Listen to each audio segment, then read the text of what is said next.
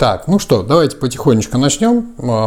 Для приличия две минуты прошло, а остальные, кто а, присоединится позже, смогут посмотреть начало а, в записи. На чем я остановился в прошлый раз, я, конечно, не помню. Приветик. Что-то так как-то глубоко мы во все это залезли, в эту реинкарнацию, что я как бы не помню, поэтому я посмотрел вопросы. Начну вот с тех вопросов, что здесь уже есть в, в, в, в самом Инстаграме. Как бы тем, кто боится смерти или просто к ней пока не готов.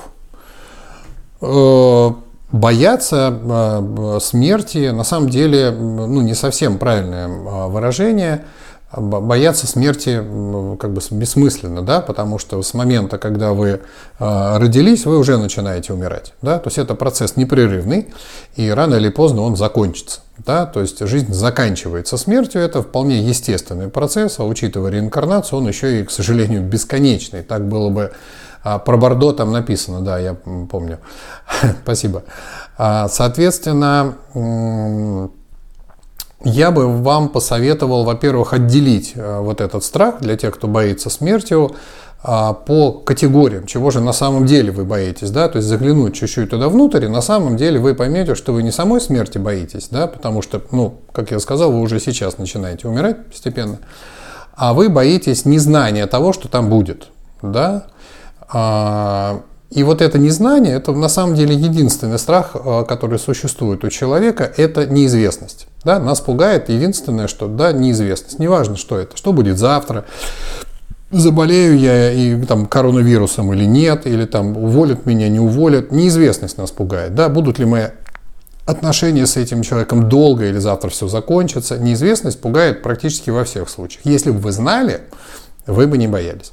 Соответственно, я советую а, тем, кто побаивается а, вот этого процесса, самого умирания, ввиду отсутствия информации, что там такое будет происходить, просто об этом почитать, узнать. Вот этот прямой эфир, один из способов узнать, что там значит, после смерти, мы сейчас про Бордо будем говорить.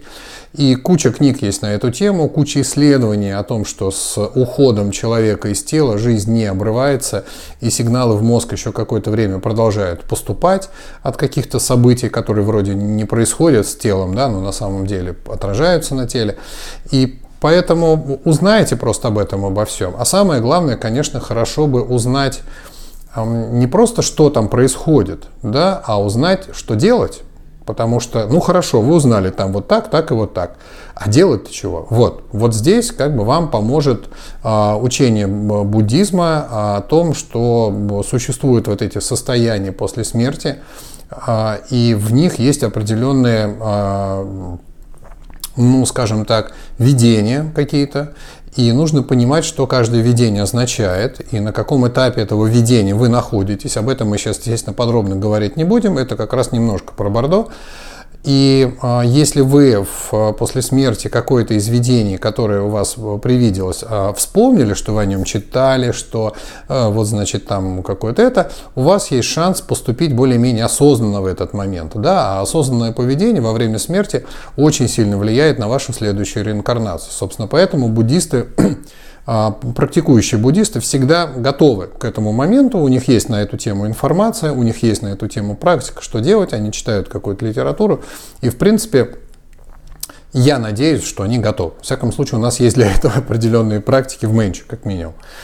А всем остальным, да, что делать, кроме информации, а, нужно понимать, что ваш поток сознания в момент а, а, смерти, а, ну, условно покидает это тело, может быть, не совсем это то, как оно происходит, как бы, да, но а, вибрационно с ней расходится. Вот, может быть, вот так будет правильно, да, связь с этим телом теряется в силу того, что элементы, которые запускали процессы в нашем теле, распадаются, да, и мы физически поток сознания не может а, вернуться в тело, потому что уже нет связи а, с энергетикой. И мы, соответственно, уходим на уровень существования более тонкий. Да? Это то, что в простонародье, что называется, называется смертью, да? а в буддизме называется переход на более тонкий уровень существования. А, это, конечно, сложный момент, потому что обычно мы этим этим состоянием не управляем. То есть если вы во сне иногда понимаете, что вы спите, и иногда можете этим как-то управлять или там, значит, сейчас поверну налево, сейчас полечу туда, а я знаю, кто это, и вы понимаете, что вы контролируете этот процесс, это как раз контроль сознания вот этого тонкого состояния. А после смерти будет так же. Соответственно, вы выходите условно из тела и понимаете, что происходит. Э, это такое, знаете, не, не, не черное и не белое, либо я понимаю, либо нет. Это может быть частичное понимание. Кто-то иногда помнит, что он во сне что-то помнил. Кто-то четко занимается осознанными сновидениями, понимает, что там происходит и управляет этим процессом. Тут большая как бы градация. Но тем не менее, если у вас есть какие-то задатки того, что во сне вы вспоминаете, что там и как, вы понимаете, где вы находитесь, вы, может быть, еще не понимаете, что вы умерли, да, поскольку вы не видите там тело свое, вы в тонком плане существуете. Но процессы, которые там происходят, более яркие, более четкие, более понятные, потому что вся ваша личная энергия, которая до этого распространялась еще и на ваше тело, и, естественно, подсаживала ваш, скажем, потенциал энергетический, да, она теперь доступна в тонком плане, и вы в тонком плане ярче, собственно. А, поэтому там все более-менее подсвечено вашим сознанием, и вы понимаете а, в лучшем случае, да, что там происходит. Если вы не понимаете, то тогда ни практики, ни э, какие-то вещи вы там внутри этого состояния делать не можете. Вот это состояние а, называется бордо. Ну, если так совсем уж честно говорить, то бордо это просто состояние ума. Да? Вот сейчас все, кто меня слушают, проживают бордо, которое называется бордо жизни мы с вами живем, условно, да, материальное а, физическое тело действует, это значит, что вы живете по-русски, и это называется бордо жизни. Потом начинается бордо умирания. Это состояние, когда вы постепенно выходите. Да? Потом бордо а, первые несколько дней у него свое название. Потом бордо реинкарнации, когда наступает реинкарнация. Потом бордо несколько таких бордо, которые опять заканчивается бордо жизни. Да, бордо рождения, бордо жизни. Соответственно, бордо это просто состояние. Такое хорошее э, тибетское слово, которое означает состояние ума. Да? Но применительно к теории реинкарнации его чаще всего используют именно как э, состояние ума после смерти. Поэтому мы называем его бордо. И вот вы вышли в это состояние, там начинаются какие-то процессы, вы их можете осознавать, можете нет. Если у вас есть информация о том, что там происходит, что за видение, цвета какие-то, формы, фигуры или еще что-то происходит, вы об этом читали, у вас резонировало это видение с вашими знаниями, которые еще остались в ментальном теле, может проснуться осознанность. Вы можете вспомнить, а, я точно, я читал вот этот белый, красный, желтый, там свет зеленый или еще что-то, я понимаю, понимаю, что это такое, и значит, если вы читали, что это такое, обычно в этих же книгах пишут, что надо делать. Соответственно, вы что-то там такое делаете. Не случилось, не, не понимаете, значит уровень вашей осознанности вот ниже, как бы, да, чем требуется для осознанной реинкарнации, как там просветленные ламы делают, да, и вы проскакиваете все эти этапы до следующей реинкарнации, вплоть до э, бордо рождения, и, в общем-то, после рождения вы тоже себя сразу не осознаете, а вы еще маленький пупсик, который начинает осознавать себя только там годам, там, один-два, там, ну, то есть вот он начинает понимать, что я существую, понимаете? Поэтому этот момент проскакивает вот так достаточно быстро. Но есть практики, и э, почитайте, пожалуйста, все, любых практически э, ламы и ринпоче, практически все они пишут одно и то же, естественно, и есть там тибетская книга мертвых, как бы страшно она не звучала, но она не про мертвых, а она про реинкарнацию, про вот это бордо состояние. И там очень хорошо написано а, вот эти все состояния, которые мы проживаем а, после смерти, и они могут у вас а, в памяти отложиться настолько, чтобы вы вспомнили, да, то есть в момент реинкарнации, в момент смерти вы вспомнили о том, что эти, вот, вот эти состояния, вот это видение и так далее. И существуют практики, у нас есть Будда, который отвечает за, э, именно за реинкарнацию, это Будда Амитаба, он отвечает за наше с вами прохождение Бордо после смерти. Да? А буддистам, у буддистов считается наилучшим моментом для достижения, ну, как максимум просветления, а как минимум достижения более высокого а, состояния ума или перерождения в каком-то особенном месте, именно вот этот момент после смерти сразу, да, когда еще сознание достаточно сильно, энергии много, и вы можете, в принципе, поуправлять э, вот этим состоянием.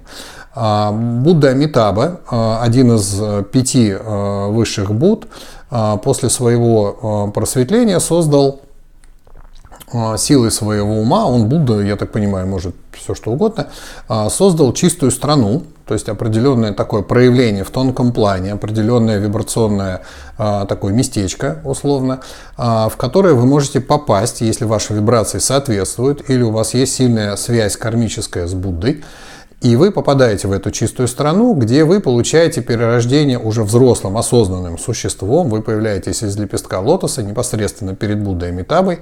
А, он становится вашим учителем, и до вашего просветления это ваша последняя реинкарнация. Вы в этом а, чистом а, месте, называемом Махасукавати, или Девачен, санскрит и тибетский, вы обретаете просветление, и если у вас есть обед Бодхисаттвы, вы начинаете э, вести в жизнь бодхисаттвы, помогая всем остальным достичь просветления. Если у вас нет обета бодхисаттвы, а, у меня первый вопрос, как вы попали в чистую страну Девачен, но такой тоже, наверное, может быть. Соответственно, вы э, просветленный Будда, дальше, в общем, вы свободно делаете все, что хотите. Соответственно, а, практика метабы. В Менчо она дается на первой ступени а, Менчо, но я уверен, что многие ламы Амитабу и посвященные на него раздают, в общем-то, налево и направо, что называется, да, и это хорошо, иметь посвящение на Амитабу, оно нередко, его можно получать у любого ламы. Дальше существует практика Пхова. Практика Пхова или Пова, вот эта Х-буковка, которая не всегда читается – а, дословно ее перевод не совсем отражает то, что имелось в виду. Э, обычно пишет Пхова а, практика осознанного умирания. То есть как бы ты должен сесть и осознанно умереть. Нет, имеется в виду немножко по-другому.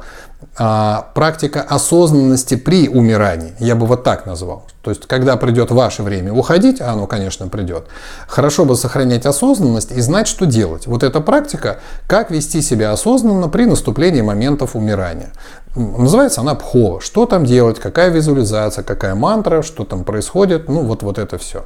А, хорошая практика, сложная, мало кто из лам на сегодня ее вот так прям а, проводит, чтобы прям вот, вот чтобы у вас запечатлелась и как бы кармическая связь с Деваченом у вас образовалась мало. Мне повезло еще, когда это было достаточно свободно. Я Пхову проходил, по-моему, аж три раза. Два раза у Ламоли я проходил, и один раз у Запатра Луринпаче проходил полностью курс Пховы с внешними признаками, там, с сукровицей на макушке, чтобы открылась там коронная чакра, вот это все. И а, ощущение непередаваемое словами, это нужно просто пройти.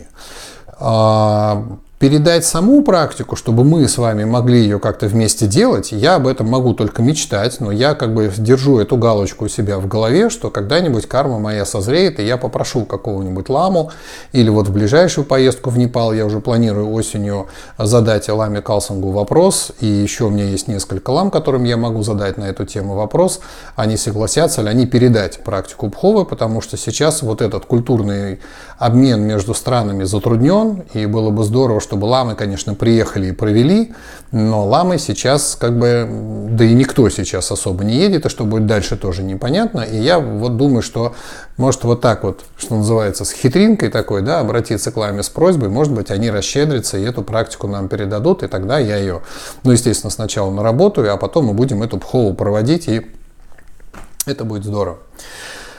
А, соответственно, почитайте. То есть э, сейчас рассказывать всю теорию прохождения всех Бордо совершенно бессмысленная затея, потому что она будет пестрить многочисленными а, буддийскими терминами, а, которые нужно, во-первых, понимать и разбираться в них. Да? То есть есть такая чудесная фраза, я не всегда говорю, те, кто у нас идет на первую ступень Менчо, есть текст, называемый «Регламент обучения», и там сказано, что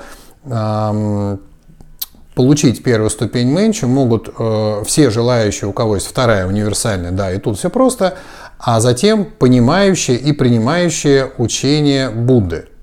То бишь подразумевается как минимум, что вы должны прочитать хоть что-то, начало какое-то изучения Будды, а для этого есть книжка а, «Слова моего несравненного учителя». Это вот как раз бы минимум такой, да, который прочитать книжечку и как бы, а еще лучше комментарий к ней. И вот это как бы база такая, фундамент. И э, тогда у вас есть понимание вот, вот, вот этого всего, да, потому что там нужно понять, что такое там четыре благородные истины, что такое закон кармы.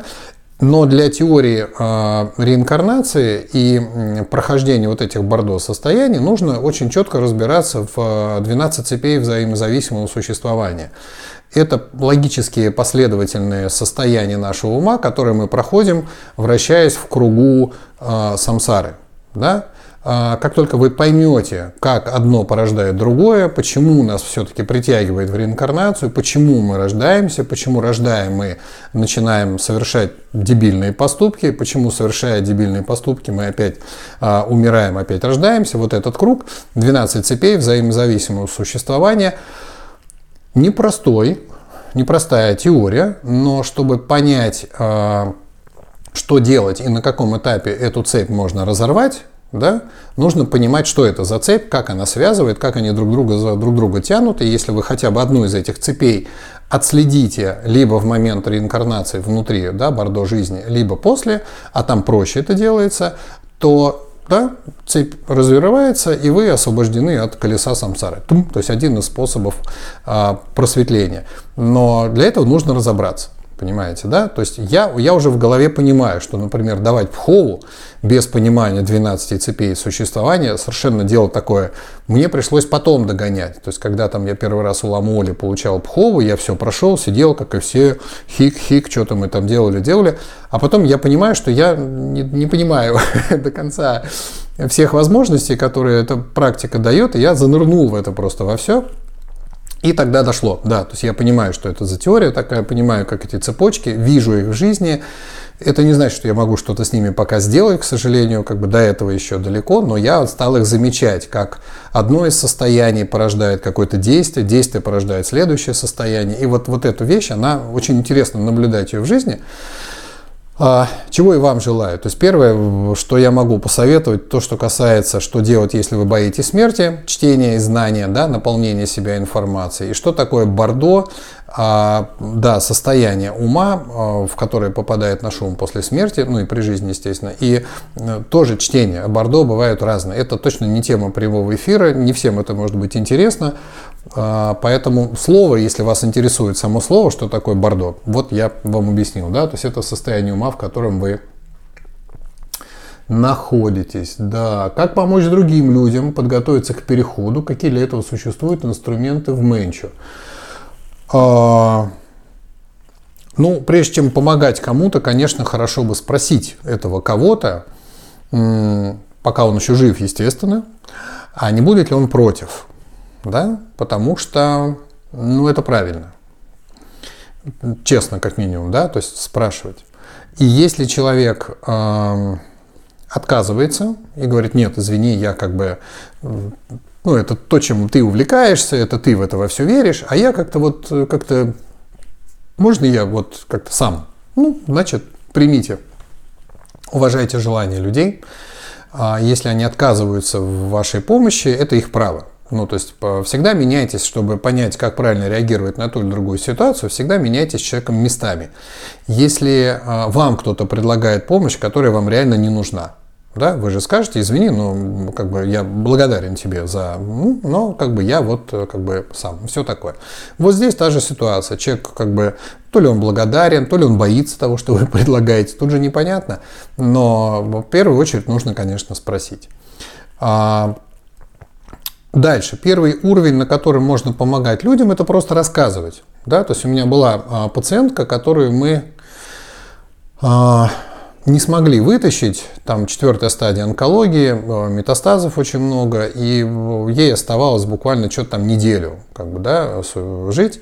И я честно ей сказал, что, слушай, мы не, не, не успеваем, но как бы можем снять тебе болезненные ощущения в купе там с обезболивающими, которые тебе делают, мы еще сейчас добавим своих, как бы, и у тебя, ну, как бы вот будет возможность э, в нормальном сознании, потому что обезболивающие, они же затуманивают еще очень сильно, да, то есть в нормальном состоянии ума, как минимум, э, объяснить своим родным и близким, там, попрощаться со всеми, рассказать там, что там, про завещание, про твое имущество, ну, какие-то вот последние слова какие-то сказать, она поняла это, она говорит, ну, тогда так, да. И вот когда она все это всем рассказала, а еще не умерла, у нее оставалось там несколько дней, она меня попросила, расскажи, что будет дальше. Ну, то есть, вот какие там что, к чему мне быть готовой. И я нашел для нее какие-то не буддийские такие слова, а простые какие-то. Вот мы сидели с ней прям ну, несколько дней по а, часа по полтора, по два мы с ней сидели. Я ей прям рассказывал, что а, вот так это так, теорию реинкарнации, что есть карма, что есть реинкарнация, что как бы вот плохие поступки, хорошие поступки. Вот это все я рассказал. И она такая улыбается, она говорит, ты знаешь, я вот слушаю тебя и понимаю, я хорошо жизнь прожила. Я не делаю делала никому зла, я не обманывала никого, ни, на кого не сердилась, не воровала, там, не убивала, естественно. Ну, то есть как-то я а, думаю, что я вот хороший человек. Я потом, когда говорил с ее родственниками, они говорят, да, очень хороший человек по жизни, ну, вот как-то вот так вот. Как говорится, онкология не выбирает, хороший ты или плохой. Соответственно, я ну, как бы подготовил ее сознание к тому, что она перестала этого момента бояться да, что она такая стала как-то, она расслабилась, она стала даже улыбаться условно, если это можно назвать улыбкой с такими болями, как у нее, да, она как минимум а, вошла в состояние, что как бы, ну тогда, раз это вот так, да, ну тогда что бояться-то, как бы, увидимся в следующей жизни. Я говорю, ну, наверное, да, раз мы вот сейчас с тобой общаемся, мы же создаем какую-то взаимную карму, соответственно, у тебя появится причина, по которой мы с тобой встретимся. Ну и классно, здорово, и кто ее знает, это было 10 лет назад, у меня э, там тех же детей, которые приходят на семинары в возрасте там, от 8 до 10 лет, их уже много. Может, ты пришла через чью-то семью, кто его знает. Поэтому а, здесь вот, вот, вот это первый уровень, как вы можете помочь родным и близким, да, это рассказать им о том, что там. Если этот уровень принимается человеком, да, и он говорит, о, слушай, здорово, надо же, как интересно, вот я не знал, ну и какие-то такие, вы по его словам понимаете, что ему заходит, да, эта тема, можете сказать, что, а есть практики, а есть э, специальные ритуалы, есть специальные мантры, есть в тонком плане, в который ты попадешь, специальные а, Будды, которые отвечают за этот процесс и могут тебе помочь, как бы, да, и я могу эти мантры тебе почитать, молитвы эти тебе почитать, ритуалы тебе это поделать, чтобы тебе этот процесс между твоими реинкарнациями как-то облегчить, подсветить, добавить тебе а, осознанности, призывать туда тебе помощников, которые тебя проведут через этот процесс. Ну, как бы а, и тогда вот, если он готов как бы, да, к этому, вот тогда смело как бы Амитаба, а, Пхова и какие-то там, значит, практики, которые у вас есть на эту тему. Если у вас нет буддийских практик, ну, как бы а, вы обращаетесь там к менчевцам, если в конце концов человек говорит, нет, ты знаешь, буддийские не надо, давай православные, ну, есть у них вот эти соборования, там потом, значит, когда ушел человек за упокойное, ну, то есть какие-то вот такие молитвы, которые создают поток благости, поток света, и человеку в состоянии по после ухода легче проходить все это дело. Но хорошо бы, чтобы он все-таки понимал и был согласен. Да? Мне не очень нравится тема, когда мы без спроса лезем э, к человеку, как бы, да, ну, то есть у нас по умолчанию считается, что если ты крещеный, да, то тебе как бы потом все это будет э, сделано. Я бы все-таки спросил, ну, то есть э, еще когда человек при жизни, как бы, да, ты вот а, когда придет время, да, тебе, а, значит, э, молитву, мантру или сжечь тебя и пепел развеять. ну, то есть как-то скажи. Это нормальные вопросы, потому что, ну, как бы потом, чтобы не было между родней. Знаете, иногда вот сейчас а, появилась вот это везде практически, да, возможность кремировать тело и его куда-то потом деть. И между родственниками возникает прям терки на тему. Нет, мы хотим как раньше, чтобы, значит, тело гнило в гробу под землей сто лет. А другие говорят, ну слушайте, ну как-то это вот все, давайте мы его вот развеем, как бы, и вот начинается. Вот хорошо бы, чтобы человек сам сказал заранее, как бы, да, я всем своим уже сказал, что меня нужно э, сжечь и никуда эту урну не ставить, а высыпать этот пепел под ближайшим забором или на какое-нибудь дерево там высыпать, потому что это уже не я давно, да, что из земли пришло, в землю должно уйти. А чтобы не было места, скажем, в которое можно было приходить, и не дай бог, конечно, меня еще и оплакивать, да, упаси Боже. Я надеюсь, что я, меня, я не так плохо прожил свою жизнь, чтобы меня можно было оплакивать, и еще успею много чего хорошего сделать. Поэтому а, это вот то, что касается помощи. Да? Ну и, конечно, если у вас а, нету ни, ну, как бы, ни способностей, ни практик, и вообще после ухода этого человека вы не можете успокоиться и не можете не читать никакие мантры, вы обращаетесь просто к санге, к нашей буддистской, и мы все вам а, в лучшем виде сделают. Я думаю, что любой, начиная там с, даже с первой ступени менчу, у него уже есть мантра метаб, он может просто сидеть и почитать. Те, кто получал пхову, могут поделать пхову э, этим людям, и это тоже, в общем-то, хорошо. Так, про Бордо рассказал, про, про, про, про, про, про, про, рассказал. Так, у меня такой вопрос для следующего эфира. Как реинкарнация влияет на создание отношений, имеется в виду любовных? Ну как, напрямую? Как еще? А, если у вас есть хорошие взаимоотношения с кем-то вот в этой, например, жизни, да, то есть если вы а, кого-то любите, всячески э, помогаете этому человеку становиться лучше, не заставляете, а помогаете, да, это как бы разные вещи, понимаете, да, а, всячески а, заботитесь о нем, а, ну, то есть, как бы называется, живете в душа в душу, да, вы создаете кармические причины для того, чтобы встретиться с этим человеком и продолжить с ним вот эти вот, как бы, взаимоотношения, да. Если вы в этой жизни ведете себя наоборот, как бы, да, меняете там женщин или мужчин, там, как перчатки, попользовался и бросил, или, как бы, угнетаете вашу вторую половину в семье, как бы, там, сильно доминируете, не даете возможности развиваться, или насмехаетесь над тем, что человек делает, да, вы создаете причины таких же будущих взаимоотношений. Да? Соответственно, если вы сейчас посмотрите на ваши отношения сейчас, Какие они? Они у вас счастливые, радостные или вот из второй версии, которую я описал? То вам нужно сделать просто соответствующие выводы. Я раньше, в прошлой жизни, вот так наплевательски относился к этому человеку. Поэтому сейчас я пожинаю плоды своего собственного отношения к нему. Он также наплевательски относится ко мне. Все очень просто.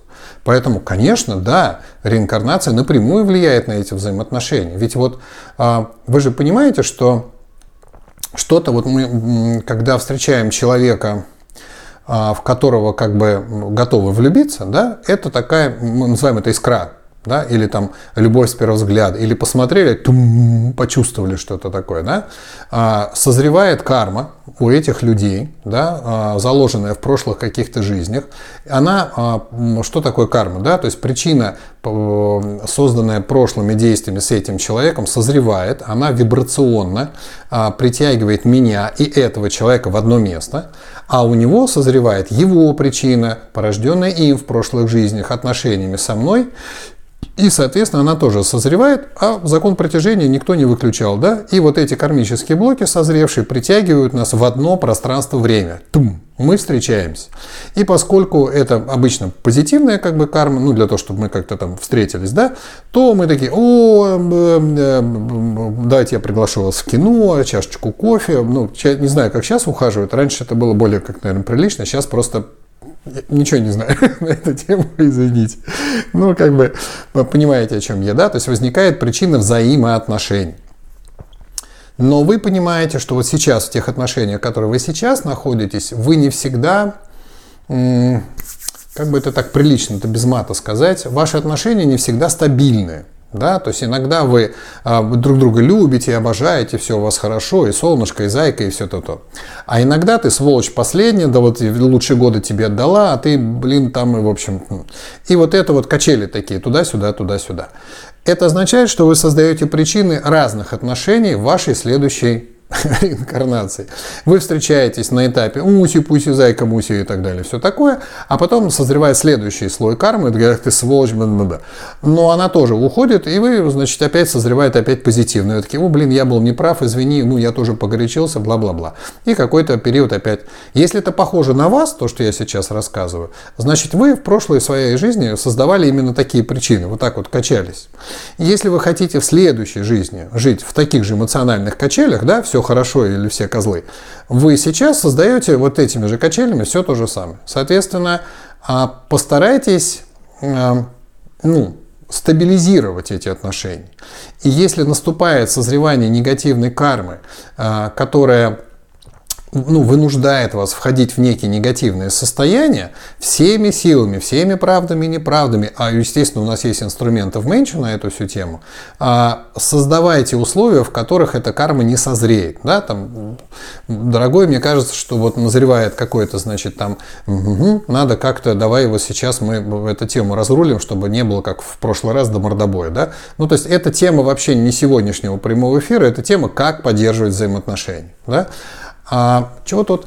А если нет отношений, они еще не созрели друг для друга? Да, пару вариантов может быть. Первый вариант – не созрела еще карма.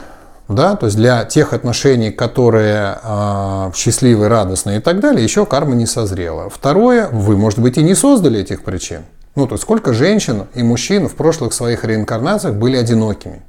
Были же? Были. Они не создали, у них не было возможности создать причины, а, взаимоотношений с кем-то, поскольку не было взаимоотношений. И тогда просто нечему созревать. Понимаете? Ну, то есть, как бы такое достаточно сложное состояние. Но это не значит, что отношений в этой жизни быть не может. Они затруднены, их придется начинать с нуля практически, да, или с кармическим каким-то кредитором, должником, ну, то есть кармическим э, человеком, с которым такого уровня взаимоотношений муж-жена никогда не было, а это был какой-то э, другой э, уровень отношений. Там, в прошлой жизни вы могли быть коллегами или какими-то дальними родственниками, или вообще соседями. Там, да?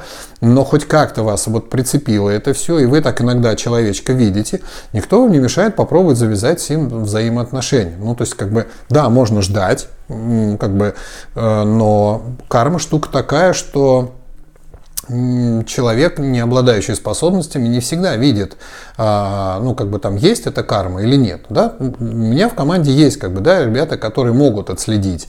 Да, там есть там какой-то товарищ на а, эту тему, но как-то он там, в общем, где-то очень далеко. Да? Соответственно, у нас есть э, ритуалы всевозможные. В Менчу есть ритуалы, которые касаются семейных взаимоотношений, как ускорить этот процесс, как устранить препятствия, как создавать хорошие кармы, чтобы отношения были хорошими. И я пользуюсь все этими вещами, и вот уже сколько мы уже вот в этом браке, мы уже, О, господи, прости, я даже не знаю, сколько мы лет, восьмой, седьмой год, это получается 14 да, лет мы вместе, 15 практически, да, да, учитывая, что еще до этого было, а, у нас не было практически никогда а, каких-то ссор таких, знаете, вот как вот, вот до этого в предыдущих моих браках всегда были какие-то яркие ссоры. Да, то есть ты точно понимал, что ты прав, а это значит, вообще никак, и вот это все, ну, и обычное явление. А здесь прям какой-то совершенно другой качественный скачок во взаимоотношениях. Мы ни разу не ругались. Ну, то есть не было какого-то такого. И когда мне стало интересно, ну, то есть сначала как-то все это ну, развивалось, классно, здорово, ну и хорошо. А потом мне стало интересно, а почему так? Ну, то есть, как бы, а что, вот, а что может являться причиной таких классных взаимоотношений? Ну, то есть, как бы, вот почему, вот, вот, вот, почему до этого так не было, да? И не найдя какого-то логического ответа, я все-таки, я редко применяю эту практику просмотра прошлых реинкарнаций, я как бы залез и посмотрел. Это прям, да, было очень... Я ничего об этом сейчас говорить не буду, но я к тому, что а, такая возможность есть, если вам прям вот очень сильно нужно понимать, а, ваш это мужчина, не ваш это мужчина, выходить за него замуж, не выходить. Я обычно рекомендую все-таки слушать свое сердце. Ну, то есть, кроме вас, никто не вправе принимать этого решения. Прислушайтесь к своему сердцу, к своей интуиции, что вот там внутри говорит. Но есть женщины и мужчины, которые как бы фиг его знает, что она там говорит. Я не понимаю, что он говорит. Сегодня она говорит, да, все, завтра говорит, да, ты с ума сошел. Послезавтра опять, да, надо все, жениться, все дела, замуж через три дня опять да пошло на все. Вот непонятно, что происходит. Да, тогда пишите, шлите фотографии вас обоих, я попрошу своих э, глазастых посмотреть, с какой-то долей вероятности они вам какую-то, скажем, еще информацию дадут на эту тему. Понятно, да? Расскажите, пожалуйста, о застревании душ и как можно помочь, и нужно ли застревание душ. А, в смысле, а, после, после ухода да, после ре, ре, реинкарнации. А, да, бывает, что поток сознания после смерти а, не уходит, не проходит вот эти положенные этапы до следующей реинкарнации, а застревает по какой-то причине. Причин может быть очень много на самом деле.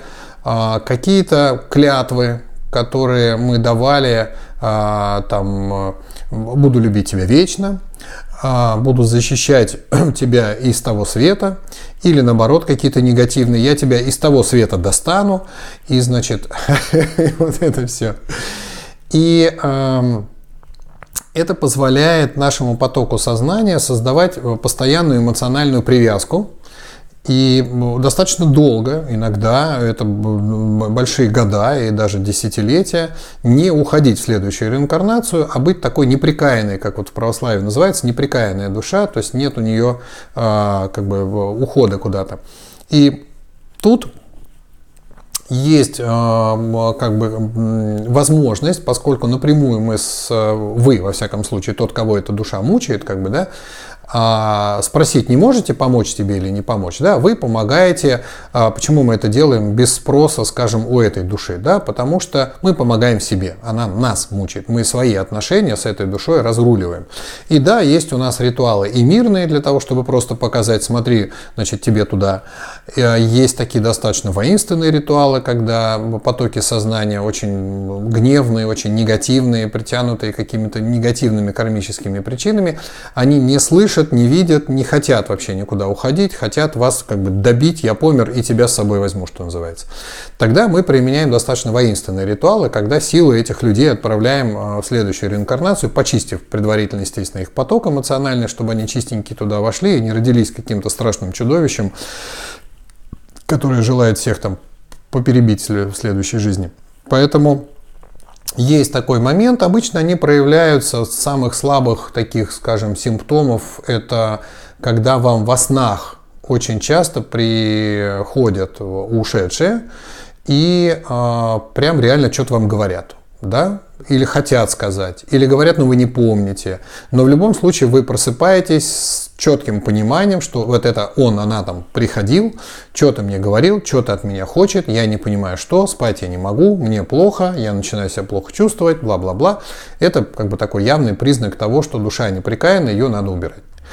А второй признак э, людей, ушедших, могут притягивать места их обитания. Квартиры, там, дома, дачи какие-то, вещи ценные, с которыми им, может быть, жалко расставаться, прикипели, что называется, присохли. Да? В буддизме это называется привязанность. Вот эта привязанность может тоже таким образом людей э, держать э, в этом месте и вы чувствуете, что здесь как бы эта энергия мертвая, как бы, да, она, она неплохая, она просто энергия то, то разложения, и там начинают гибнуть цветы, э, все, ну, в таких квартирах находиться не хочется, да, такие квартиры нужно тоже чистить. И тогда тоже есть, да, определенные ритуалы. Самые простые э, предметы, если вы хотите, чтобы у вас в квартире всегда было чисто, да возьмите вы в любой церкви ладан обычный, да, там освещенный, не освещенный, не имеет значения, а сам запах э, убирает вот все эти энергии, разложите эти мешочки такие, там по 3-4 по кубика этого ладана в мешочке, разложите везде. Он и запах дает приятный, и энергетику чистит достаточно хорошо. В Менче есть чудесные техники, Мизухари, Амитаба Хаигрива, стослоговая. У нас полно инструментов для того, чтобы почистить и сгармонизировать это пространство. Поэтому, да, такие заблудшие бывают. И если вас это, опять же, мучает и еще что-то, точно так же присылайте фотографию себя, кого мучает. Мы посмотрим, насколько вам повредили там энергополе э, эти ваши ушедшие родственнички. И если есть фотография самого родственника, который ушел, тоже присылайте. Всегда через фото можно связаться и э, посмотреть, что он там, зачем. И есть у меня э, прям несколько человек, которые могут даже спросить, собственно, что тебе надо, что забыл, что не уходишь. Поэтому и как бы вам передать, если это ну, будет нужно. Поэтому этот вопрос решается несложным образом. Я раньше занимался такими вещами, у меня был прям а, случай, один из первых, я еще был не менчо, это было очень давно в Нижнем Новгороде. Я еще и меньше не занимался. У меня ни мантр, ни бут, ничего не было. Рейки была, по-моему, вторая, что ли, ступень, или, может, там третья какая-то. Ну, в общем, меньше еще не было. И у нас у одной знакомой умирала мама. А у мамы, кроме онкологии, были еще, похоже, подселенцы, потому что девушка говорит, она что-то разговаривает на разных-разных языках. И, в общем, я боюсь. А я тогда, значит, э, вот в прямом смысле шизотерик, я ничего не боюсь, я сейчас как пьету накурюсь, значит, я сейчас как там шалфейчиком забью себе трубочку, значит, и я такой... «Э». И э, я пошел и отсидел с ней, ну, где-то полночи. Я с тех пор такой седой. А, я работал тогда а, молитвой Архангела Михаила, как сейчас помню, потому что он такой аналог наших Ваджарапаниха и Грива, защитничек. Ну, это его как бы задача проводить вот этих всех поселенцев. А их там Тут, наверное, ну, штук 40 только я насчитал, которые ушли. Потому что каждый выходил, каждый говорил на своем каком-то языке, я не всех их понимал или еще что-то но ушла даже сама э, хозяйка тела, что называется, тоже как бы ушла. Но где-то на второй день осталась одна, э, судя, ну, так мне тогда казалось, одна, э, один поток сознания там, да, ну, условно, душа это можно назвать, который уперла и сказал, нет, не уйду, это мое тело, отстаньте, а, я буду до конца, бла-бла-бла-бла-бла. Я устал тогда, я говорю, ладно, завтра приду. А на завтра утром а, она уходит, а, женщина, соответственно, умирает. То есть речь не шла о том, чтобы женщину спасти. Там тяжелая тоже онкология. Да я тогда не умел с онкологией работать. Просто речь шла о том, чтобы и задачу дочка поставила такую, чтобы очистить поток сознания. Ну, это же жуть в таких подселенцах перерождаться. Это точно можно шизануться.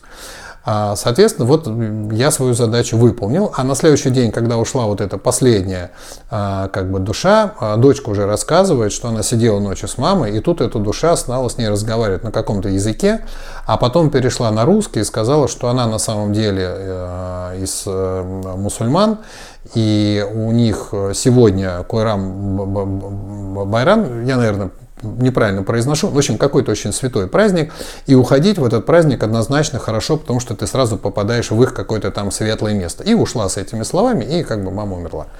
Поэтому э, я с этой темой знаком достаточно давно еще до Мэнчу, и я не боюсь совершенно этим заниматься. Это, очевидно, какие-то мои прошлые реинкарнации, достаточно хороший опыт в этом во всем есть. Я многих кого провожал, и многих кого там изгонял потом, или еще что-то. Поэтому, если у вас такая тема в жизни возникает, а, и у вас нет инструментов с этим, во-первых, не пугайтесь, как бы, да, а, как говорят у нас в буддизме, на все карма Божья. Если бы этот покойничек мог вам что-то сделать, он бы вам давно уже сделал. Если он вам просто снится и пугает вас, он больше уже сделать не может. Он будет пугаться, он пугать вас, снится до тех пор, пока вы с этим сами что-то не сделаете. Поэтому Обращайтесь к тем, кому вы доверяете. Наверняка у вас есть какие-то знакомые. Как минимум, я бы здесь ну, вторую ступень Мэнчо попросил бы уже, как минимум, чтобы защиту вам поставить важную от этих товарищей. А, то есть это несложная проблема, ее можно разрулить, в общем, достаточно быстро. А, что такое Бордо рассказал? Расскажите подробнее про двойственность. Ну, вы даете. Я сколько себя помню, живу как два в одном. Иногда мешает, а иногда можно договориться. Двойственность – это не совсем не тема реинкарнации, но к теме реинкарнации я вот сейчас могу это немножко привязать по поводу жизни и смерти, а, чтобы вы понимали, насколько обширна тема. И, может быть, на эту тему вообще какой-то отдельный, я даже не знаю, как, как, как ну, смотрите, а, мы сейчас с вами, да, у нас есть понимание, что а, двойственность это некие полярные состояния, да, там черное, белое, жизнь, смерть, ну и так далее. Но давайте с вами а, задумаемся, вот сейчас наше с вами состояние, оно а, жизнь, да, мы же живем, правда? Ну, то есть, как бы вот то сейчас, которое у нас называют, я могу шевелить руками, с вами общаться, нажать кнопку прямой эфир, ну, значит, я живу. Но в то же самое время я и умираю. Да? То есть процесс умирания меня как тела, он начинается с рождения и заканчивается, собственно, смертью. И потом начинается опять процесс. И вот, вот эти два процесса, которые мы с вами почему-то считаем полярными и противоположными, и говорим, что жизнь это одно, а смерть это другое. На самом деле, если вы применяете концепцию недвойственного восприятия мира, они находятся в один момент, прямо сейчас. И жизнь и смерть происходят прямо сейчас, прямо с вами. Понимаете? И если вы начнете смотреть на все концепции двойственные, которые в вашей жизни есть, вот через такую призму, у вас со временем вот эта концепция двойственности уйдет. Понимаете, да? То, о чем спрашивает девушка вот в этой вот э, штуке э, про двойственность, это не совсем двойственность, да, живу как два в одном. Иногда очень мешает, иногда с этим вторым я можно договориться. Это не двойственность, это раздвоение личности. Это уже может быть какой-то диагноз, да, если у вас внутри есть кто-то, с кем вы разговариваете. Но нужно понимать, э, что с этой концепцией двойственности к этому тоже можно подойти. Что это не вы второй, это вы так себя разделили на два, а на самом деле вы просто живете в обстоятельствах, где этот второй не может проявиться, где вы тем, кто вы есть, тем, каким вы являетесь, со всеми вашими чертами характера, не можете проявляться в одно и то же время, в одном и том же месте, в полной полноте своего «я». Вам приходится кого-то прятать. Понимаете? Это не очень искренняя, не очень честная жизнь по отношению к себе, естественно. И, конечно, вы себя ограничиваете в полноте своей жизни. Другое дело, что, может быть, эти качества вашего характера, которые вы не можете проявить, они действительно какие-то неприятные. Ну, тогда с ними нужно просто работать. И у нас, опять же, для этого есть техники рейки менч. Но здесь э, я бы все-таки отделил бы да, концепцию двойственности от раздвоения себя. Это немножечко не то это, а, ну, есть мое внутреннее пространство, я, да, эго, а, и оно такое, условно, белое и пушистое. А есть я внешний, да, и это такой какой-нибудь там, ну, там, можно представить, там, какой-нибудь воин-самурай, да, и нужно понимать, что э, если вы мирите систему с другим, да, то есть сейчас какие-то такие времена, и вам нужно быть самураем, но вы понимаете, что вы белые и пушистые, все хорошо, у вас нет конфликта. Конфликт возникает, когда вот эти двое не дружат между собой. Подождите, подружите, это же вы. Никто вам Никто не подружит их, потому что у них нет третьего. А если вы создадите третьего, который их подружит, то это клиника. Не надо. Здесь есть, а, ну, во-первых, конечно, психология здесь может вам помочь дойти до того, чтобы эти двое исчезли, остался один. Ну, в Менче есть, конечно, техники, в основном это Хаигрива, который работает с ментальными концепциями, и есть на третьей ступени Менчи есть такой манджушери – мудрость всех Буд и знание всех Буд, который наполняет ваш ум другими концепциями, да, то есть более правильными, более работоспособными, более позитивными. Но практика Мэнчу, да, этому способствует приятию самого себя во всех своих аспектах. Это может быть э, социально не всегда, ну, как бы принимается обществом. Общество любит, а, опять же, да, возвращаясь к началу прямого эфира, общество любит, а, не любит неизвестность, да, скажем так. Вот им не нравится, что вы не такой, как все. Потому что когда вы не такой, как все, неизвестно, что от вас ожидать. А неизвестность порождает страх. А общество не любит бояться. Да? Поэтому у нас, э, вот сколько я помню нашу страну, мы всегда живем в страхе перед неизвестностью. Да? Потому что мы не знаем, что придумает кто, как и где, мы такие вот все. Но если вы с собой в ладу, как бы, да, вот эту э, внутреннюю свою двойственность вы как-то победили и стали таким, какой вы есть, да, то вам, в общем-то, становится, честно говоря, по барабану, что там будет снаружи. Потому что вы в любой ситуации, которая есть, вы оказываетесь вы. Понимаете? А, вы перестаете бояться той самой неизвестности, которая может прийти. Вот этот внутренний товарищ часто прячется от каких-то неизвестных ситуаций, да, когда ну, мы детям а, имеем такой термин, когда дети закрываются, да, возникает какая-то страшная ситуация, ребенок закрылся, сидит там внутри, ничего наружу. Иногда он так боящийся а, всех этих событий внутри так и вырастает. Внутренний ребенок его называют, давай с ним подружимся, и тут куча разных техник, я уверен, вы все это слышали. Но по большому счету вам нужно просто э, докопаться внутри, выкопать все вот эти свои бяки, какашки, разобраться, что из этого надо выкинуть и избавиться, а что можно как-то использовать и использовать. Вот. Поэтому эта тема непростая, и она точно не относится к реинкарнации, как бы, да. Если вы подразумеваете, что у вас подселенец, не дай бог какой-то, да, и вот тогда вы начинаете слышать внутренний голос, а он вообще вам говорит всякую лажу и так далее, но тут все просто фотку присылайте, и я вам точно скажу, есть у вас какой-то подселенец, который там вам внушает какие-то вещи, или это вот ваши вот эти вот ментальные тараканы в голове, что называется.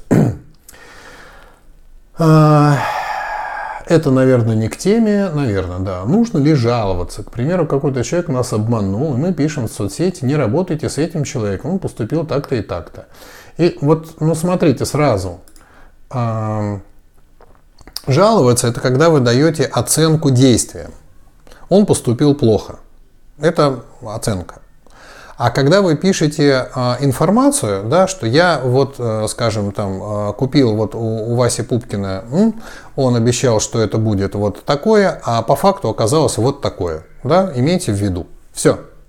Здесь нет оценки действий Васи Пупкина. Вы даете шанс Васе Пупкину сказать, слушайте, подождите, я никогда не обещал, что вот эта фигня будет вот такая. Я вот Понимаете, да?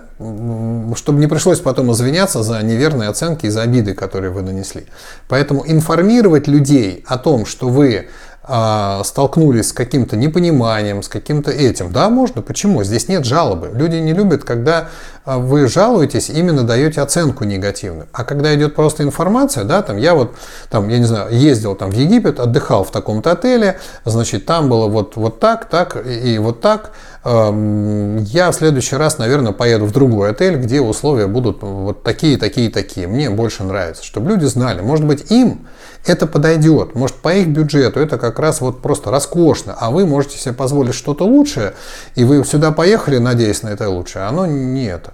А если вы напишете, да, фигня, отель, что там, всего 4 звезды, полотенец, всего 10 штук в номере, бассейн маленький, всего 30 метров, да ну фигня какая. Вы привыкли к другому уровню, понимаете?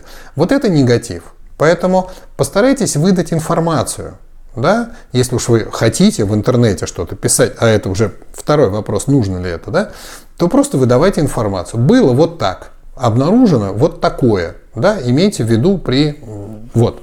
И все, здесь нет оценки. А, или продавец прислал вам сломанный товар или поделку, да, пишите, это товар сломанный, а, будьте добры, замените без перехода на личности. Ты, падла такая, засунул мне там, там вот этого, чтобы не было. Понимаете? Да, мы пишем, с одной стороны, мы вроде хотим помочь другим людям, да, предостерегаем, с другой стороны, а, множим плохое. Вот не множьте плохое, правильно совершенно вот этот вопрос. Вы просто сразу а, в одной фразе а, делаете два дела. Вы даете информацию и даете этой информации оценку. Понимаете, сама по себе информация нейтральна. Понимаете? А вы ей сразу приписали личную свою оценку. Это плохо. Не обязательно кому-то такой уровень услуги, такой уровень качества товара может показаться хорошо. Понимаете? Пусть он сам думает. Вы опишите уровень качества, уровень вот этого, да, то есть вот, вот э, да? То есть пришла там посылка э, с Алиэкспресса, достал изнутри, картоночка немножко мятая, на корпусе там небольшие царапинки, э, в целом устройство работоспособное, э, заявленным техническим характеристикам там отвечает, или как бы не тянет на вот это вот, вот, вот, все, чтобы не было вот этой оценки, тогда вы не будете платить негатив. Понятно же? Не знаю, кто это спрашивал, но хороший вопрос. Второй вопрос, нужно ли драться? Нет. не знаю, что там дальше. Если кто-то оскорбительно или неуважительно общается с нами, но он вас не бьет, ну, то есть, смотрите, в буддизме э, есть такая терм, э, фраза, где-то даже, по-моему, у нас в ритуале э, в восьмидневном мы там читаем э, фразу о том, что мы э, как бы не ну, то есть как бы не причиняем вреда а, как бы э, и человеку, который а, буддист, а, но является невооруженным воином. Сейчас не помню эту фразу, но подразумевается, что если даже человек буддист на той стороне, да, и вы буддист, но он вооруженный воин и по каким-то причинам на вас нападает, вы имеете право защищать себя, свою жизнь и свою семью. И это драться. Это вот прям напрямую, да, то есть вы защищаете. Если человек оскорбительно о вас отзывается, а, вы можете, а, какие у нас есть, подумайте, да, а, первое, почему он так делает. То есть, что за действия ваши вызвали его такую реакцию.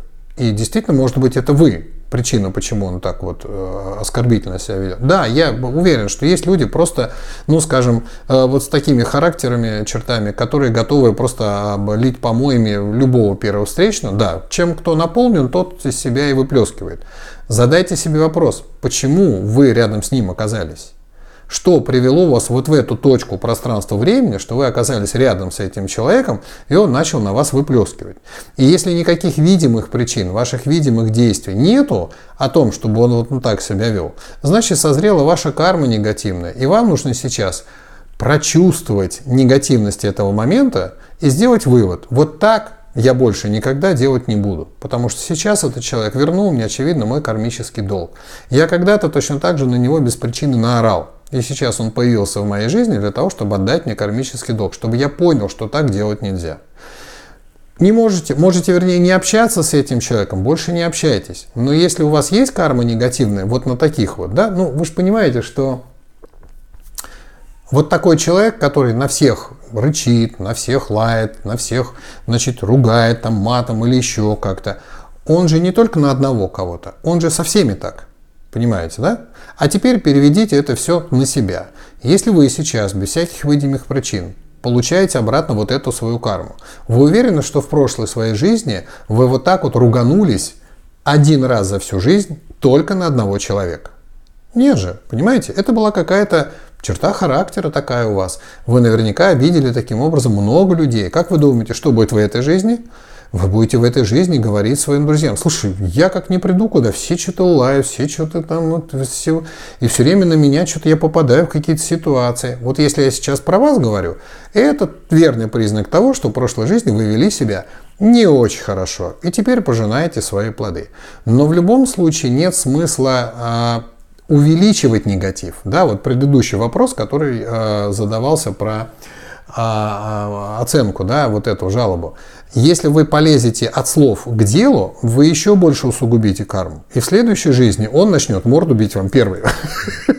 Понимаете, просто подойдет и вмажет как следует без видимых причин. Потому что вы создали эту карму сейчас. Он же не дрался. Есть возможность выйти из этого, уйти просто с места события. Если это какое-то ну, прям совсем нарушение, что называется, законов нашей страны, вы это записываете на фото и на видео, обращаетесь там куда-то за защитой чести и достоинства, я не знаю. То есть какие-то методы а, используете, да, чтобы эту карму погасить а не сделать сильнее. Потому что да, в этой конкретной ситуации идет конкретная провокация вас на конкретные действия. И поскольку ситуация негативная, эта ситуация будет провоцировать вас на негативные действия. И если вы спровоцируетесь и сделаете это, вы увеличите объем негативной кармы от этого конкретного случая. Он станет больше, и когда созреет, ситуация будет еще хуже. Она уже будет с конкретным мордобоем, и так, собственно, до убийства все и доходит. Понимаете? Поэтому гасите карму прям вот в самом-самом начале, да, то есть возникает какой-то, мне не нравится что-то, допустим, там человек говорит или еще что-то, я просто ухожу из разговора и все. Да? Если он там догоняет, начинает хватать меня руками или еще что-то, все, дело дошло до э, рук, как бы, да, я, естественно, тоже имею право применить руки, защищая себя. То есть я не собираюсь его там бить, я буду защищать себя, свою семью, я позову полицию, я обращусь еще куда-то, ну, то есть я какие-то буду действия делать, я не буду молча там э, терпеть вот это и все. То есть уходить из этой ситуации максимально мирно. Сейчас почитаю, что там еще было написано.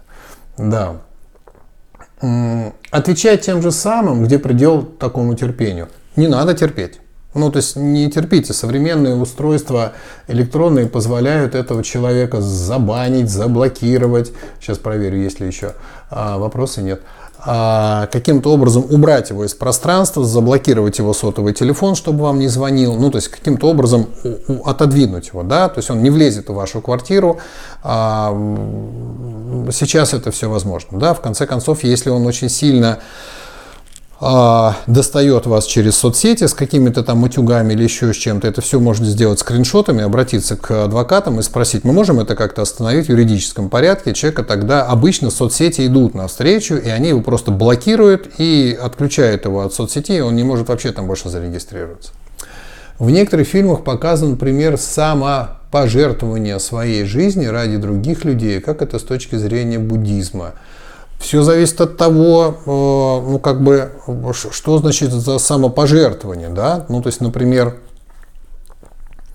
а, есть большой пример самопожертвования, даже не только ради людей, когда Будда Шакьямуни а, встретил в лесу голодную тигрицу, и тигрица была настолько слаба, что не могла кормить своих пяти тигрят, и он понимал, что эти пять тигрят умрут, если э, тигрица не найдет э, какое-то мясо, чтобы поесть. А она была настолько слаба, что не могла охотиться, просто лежала и уже практически помирала. И тогда Будышев ему не отрезала своего тела куски какого-то мяса и ее э, покормил. Как бы, да, история на этом умалчивает. Э, выжил ли он после этого?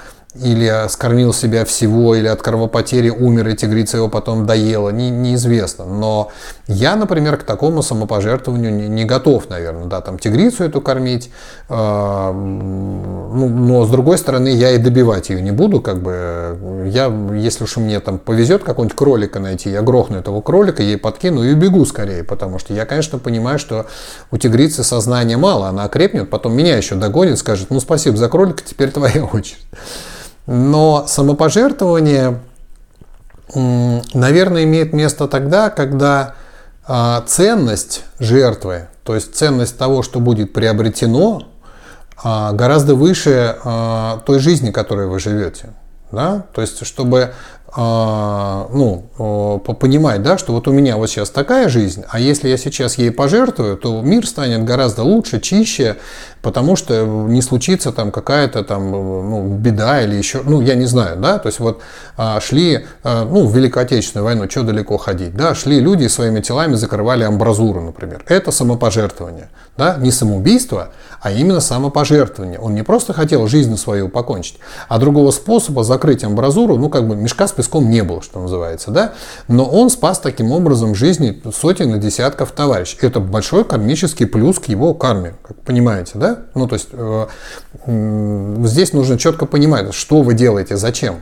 Понимаете, да? То есть, если этой жизнью можно распорядиться вот так мудро, чтобы спасти жизнь многим-многим людям, ну, пожалуйста. Ну, то есть, как бы, если другого способа нет, да, а если рядом лежит мешок с песком, вы говорите, блин, мешок с песком тащить вот впадло просто тяжело, могу не дотащить, а сам-то я как-нибудь уже доползу, как бы, да, ну и легче себя-то донести.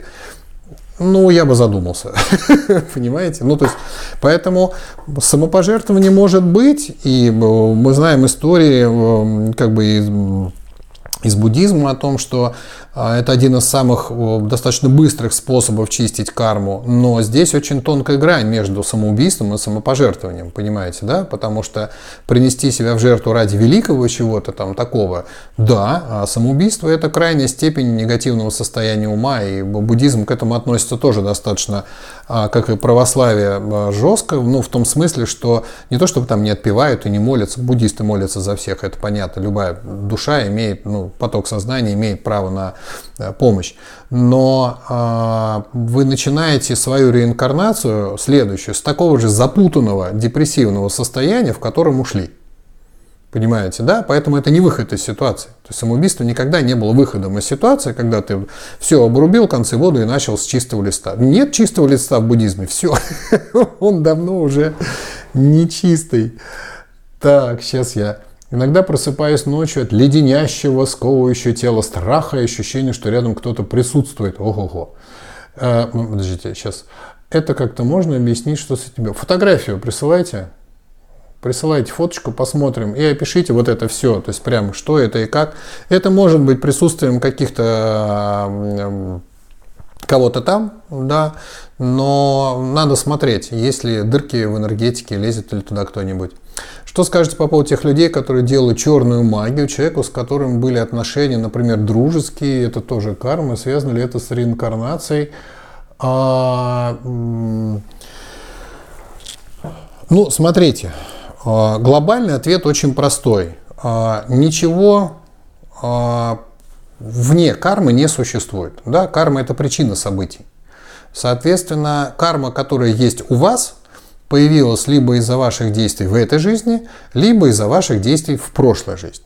Если какой-то человек делает на вас черную магию в этой жизни, а вы абсолютно точно уверены, что в этой жизни вы никогда никому, а уж ему-то тем более, не посылали никакой черной магии, значит созревает ваша карма прошлых ваших реинкарнаций. Здесь логика проста.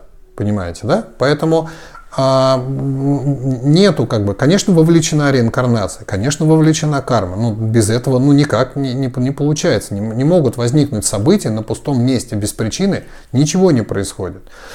Другое дело, что вы теперь с этим будете делать, да, потому что можно ответить ему, тем же самым, да, я тебе отплачу той же, той же монетой, зуб за зуб, око за око и прочая фигня. И тогда вы обращаетесь к темным магам, и они начинают валить на него, и карма усугубляется. И в следующей жизни вы уже друг другу подселенцев фигачите, и там вообще, в общем, бардак. Либо вы а, чистите свою карму, чтобы он больше на это на вас не делал, ставите защиту, чтобы это вам не мешало жизни на своего там а, ребенка, на семью, на все остальное. И таким образом карма гасится безответно, и она исчерпывает себя. Понимаете? И об этом вся школа Мэнчи, собственно. Поэтому вопрос не всегда а, с чем это связано. Вопрос чаще всего, а что теперь с этим делать? Понятно? А, к сожалению, эфир опять закончился. Тема интересная. А, давайте а, в следующий раз тоже, может быть, какие-то вопросы, вот очень хорошие в этот раз вопросы были. Пишите, пожалуйста, ваши вопросы. Как видите, мы их всегда доводим до конца. Все эти вопросы, какие-то я отвечаю лично, какие-то а, вот так на прямых эфирах. Пишите все, что вас волнует. А, я постараюсь ответить. Если вам это все нравится, как я вам это все рассказываю, пишите вопросы. Я постараюсь вам доходчиво это все объяснить. Я стараюсь простые вещи, вернее, сложные вещи объяснять вот такими простыми а, словами. Ну что, жду вас на ретрите в Сочи 22 марта начало. Жду вас, у кого нет ступени рейки, у нас онлайн-школа рейки наконец-то работает вовсю. Люди приходят, начинают э, смотреть э, теорию, изучать. И вот скоро уже, собственно, 3 апреля в Москве первая ступень рейки для тех, кто прошел онлайн-курс. И в середине апреля в Нижнем Новгороде первая ступень рейки для тех, кто тоже в онлайн-курсе учится. Счастья вам, здоровья, богатства. Спасибо большое, что были. А, ставьте плюсики, лайки. Что там сейчас стоит, я даже не знаю. Пока-пока-пока.